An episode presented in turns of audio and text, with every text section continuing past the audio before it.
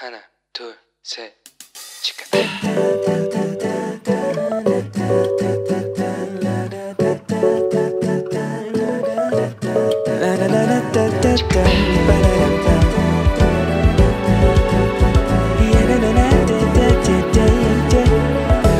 Here we go. Hello，欢迎大家又回到石头们的青春日记，我是听你说话的好朋友 Annie。 因为下学期就要开学，呃，下星期不是下学期，下星期就要开学了嘛，所以开学后马上就要面对新的教授、新的同学，所以我仿佛可以听到有一些同学的哀嚎声。Oh no！我最不喜欢的就是要去适应新的环境和新朋友了啦。为什么每次都要换人呢？当然也会有同学是这样说。换谁都没差，反正我就不想跟他们主动讲话，也不想交新的朋友，我独来独往的很习惯了啦。当然，大部分的同学，我想都是很很轻松就可以交到新朋友的。所以，我们今天是特别为了那些虽然心里很想交新朋友，但是却很害羞，所以不知道怎么开始，又或者是你虽然说你不需要朋友，但是在想要去吃炸鸡呀、烤肉啊、披萨，却一个人落单的时候，特别是在韩国。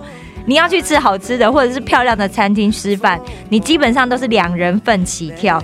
这时候，如果你有一个可以陪你一起去的朋友就好了，这样子想法的人，又或者是你很害怕自己主动去跟别人说话之后被认为是很奇怪的人啊，或者是被拒绝啊。好的，今天的内容呢，就是为了这样的同学们所准备的哦。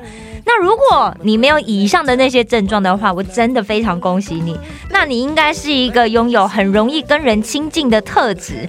那有这样特质的人呢，真的是传福音的首选人才。所以，如果你觉得你现在没有，那也没关系。记得有都是从没有开始的。只要你愿意打开心尝试一下，也许你就会发现，其实交朋友没有你想象的那么难。其实仔细想想啊，我从幼稚园，也就是幼儿园开始，就一直在经历转学和换班的过程。首先，我幼稚园就转学过五次，不知道有没有人比我多 五次？哎，好，虽然我国中国小没转学，但是国小呢是。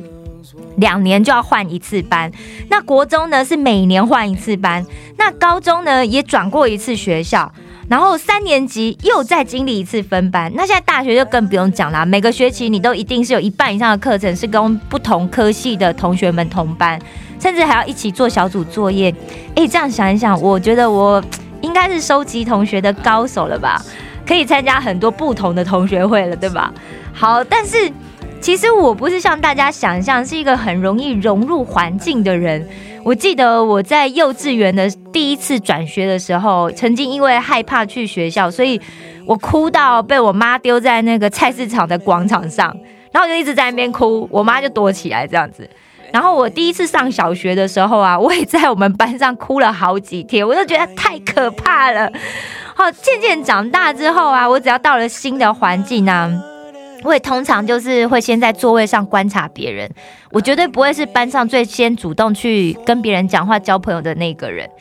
甚至在我来韩国读大学，我大二开学的时候，因为开学就是每一堂课应该是说每堂课一开始教授都会先点名嘛，先大家先认识一轮再说啊，要不然以后对不对？你翘课或什么，但教授怎么知道呢？韩国教授都很重视出勤嘛。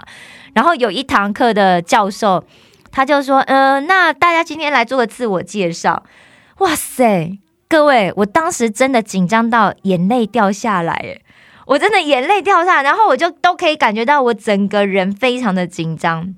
然后我后来就只说了我的名字跟我是台湾来的，然后就结束了。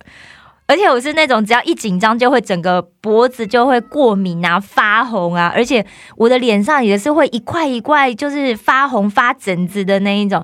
那别人看到的时候就会问我说：“哎呦，你是不是生病啦？你的脸怎么这样一块一块起疹子啊？”对我就是一个这样子这么胆小，在陌生人面前很容易紧张、害怕说错话的人。所以我今天要跟大家分享两个很简单的小秘诀，我是怎么样变的。我想现在认识我的朋友，应该都很难将我刚刚说的那种情况跟我这个人联想在一起啊。所以这就是我要跟同学们分享的。曾经我是一个 这样子的人，但是我很内心很清楚，我就是一个很紧张、很胆小、很害、很容易害怕的人。但是我现在也可以交到很多不少的好朋友，所以我相信，只要你愿意打开心去尝试一下的话，你应该也会有一点改变。那在圣经里面呢，如果要讲到最会交朋友的人，我想耶稣绝对是第一名吧。耶稣不只是跟喜欢他的人交朋友，也跟讨厌他的人交朋友。像当时啊，最严谨遵守律法的法利赛人，他们就是很讨厌耶稣，然后就是趁机想要趁机找耶稣的茬，但是他们又很喜欢一直围绕在耶稣身边，其实就很像黑粉或者是狗仔队一样。那通常我们遇到这种人躲都来不及啊，可是耶稣却一样非常有耐心，每次都会很认真回答他们那些很尖锐或者是很有陷阱的问题哦。另外，在马太福音十一章十九节也写到，耶稣他有一群呢是在当时社会上最被唾弃的税吏呀，还有犯罪的朋友。我觉得耶稣真的就是那种来者不拒，而且各种上下阶层、五湖四海的人，他都容纳得了这样子。他都可以招呼的，他都可以招呼的很好。那这样子的人也都很想要靠近他，所以在这里面呢，我就看到几个重点。第一个就是耶稣他不会带任何眼光去判断一个人，就算这个人在社会上可能被判定是一个不好职业的人，或者是他曾经犯过罪。路加福音六章三十七节里面，耶稣就说到：“不要评断人，你们就绝不被评断；不要定人的罪，你们就绝不被定罪；要饶恕人，你们就会被饶恕。”其实，在人与人的关系呀，其实其实很容易就可以存在一种上下。上下位的那种关系的存在，比方说父母是上位，我们就是下位；老师是上位，学生就是下位。然后对我们的弟弟妹妹，年纪比我们小的晚辈来讲，我们就是上位，对不对？他们就变成下位了。那对于上下位这样关系最敏感的，其实就是动物哦，或者是你在路边看到野猫野狗，他们很容易就可以在一个环境里面判断出来说谁是最强者，谁是带头的。通常我们在有了一个新的环境，我们也是会这样，就会先去判断呢，哎，谁比我强，谁又看起来比我弱。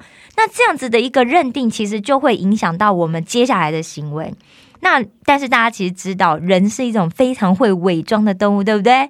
你想说，哎，我都装的很好啊。哎呦，我之前也讲过，其实我们的情绪呀跟经验也是会影响我们的判断。而且人呢，通常不需要语言就可以开始交流了。所以耶稣说啊，不要判断人，我们才不会被别人判断。因为当我一旦有了判断别人比我高或者是比我低的想法出现的时候，我的语言或者是我的行为就会开始有偏差。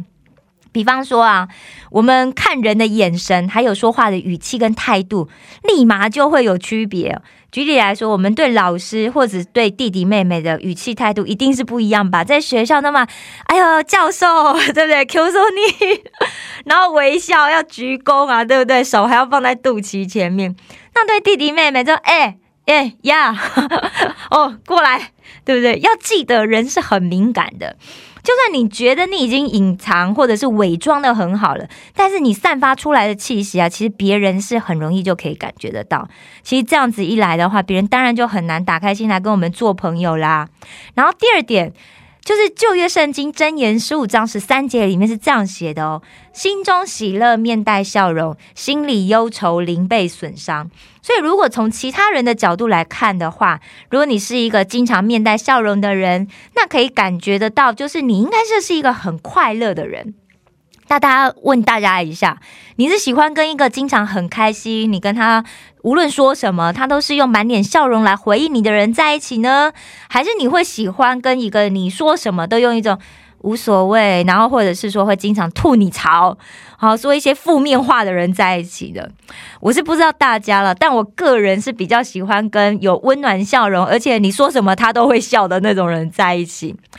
那像马可在马可福音十章里面就这样子记录了耶稣哦，他说：“有人把小孩带到耶稣那里，请他把手放在小孩身上，门徒却责备那些人。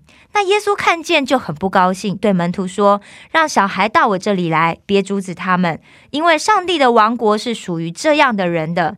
我实在告诉你们，谁不像小孩一样接受上帝的王国，就绝不能进去。’于是耶稣用臂膀搂着孩子，把手放在他们身上，祝福他们。阿门。”小孩通常都是最敏感的，而且如果是一个看起来很凶恶啊又很严肃的人要抱他们，我跟你讲，小朋友一定立马哭给你看。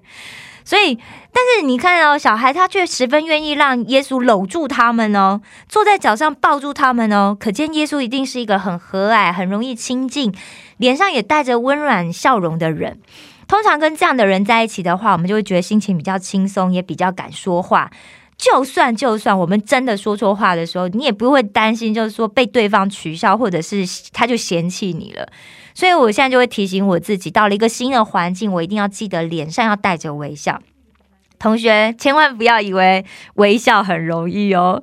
如果你以前是一个不常笑的人的话，那我建议你每天一定要勤劳的练习，早上刷完牙，或者是上完厕所要洗手的时候，都要练习一下。诶，讲到这里，因为现在新冠肺炎嘛，大家知道洗手要洗多久才行吗？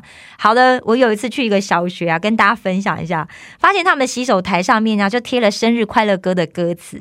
原来就是学校就怕他们洗手洗太短，所以学校就教他们每次洗手至少要唱完一次生日快乐歌才行。我就觉得很有趣，所以我现在也是这样洗手。好了，赶快说回来，怎么样微笑才会比较好看呢？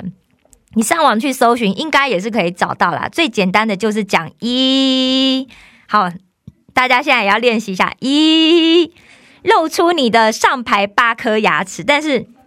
千万不要露出牙龈，露出牙龈会觉得很怪。好，经常练习之后，你的笑容就会越来越自然，笑起来就越来越好看。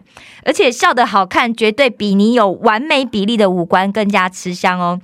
好了，今天就跟大家分享两个很简单，可以帮助我们突破交新朋友的心理障碍的小秘诀。我们赶快来复习一下。第一，就是要记得，耶稣说：“先放下带有评断人的心态跟眼光，我们才不会被别人评断。”第二。你就像耶稣一样，经常带一个温暖的微笑，做一个和蔼可亲的人。我想大家已经很常听我说要微笑，我要微笑。上个节目也讲，这个节目也讲，没错，因为我觉得微笑真的是一件对我们来说很容易就可以做到，而且很轻松，就可以帮助我们改变很多事的一个秘密武器。大家一定要学起来。愿上帝祝福每一位正在听着节目的你们，让你们可以透过微笑，不只是自己感觉到幸福，也将幸福带给身边的每一位认识你们的人。石头们的青春日记，我们下次见。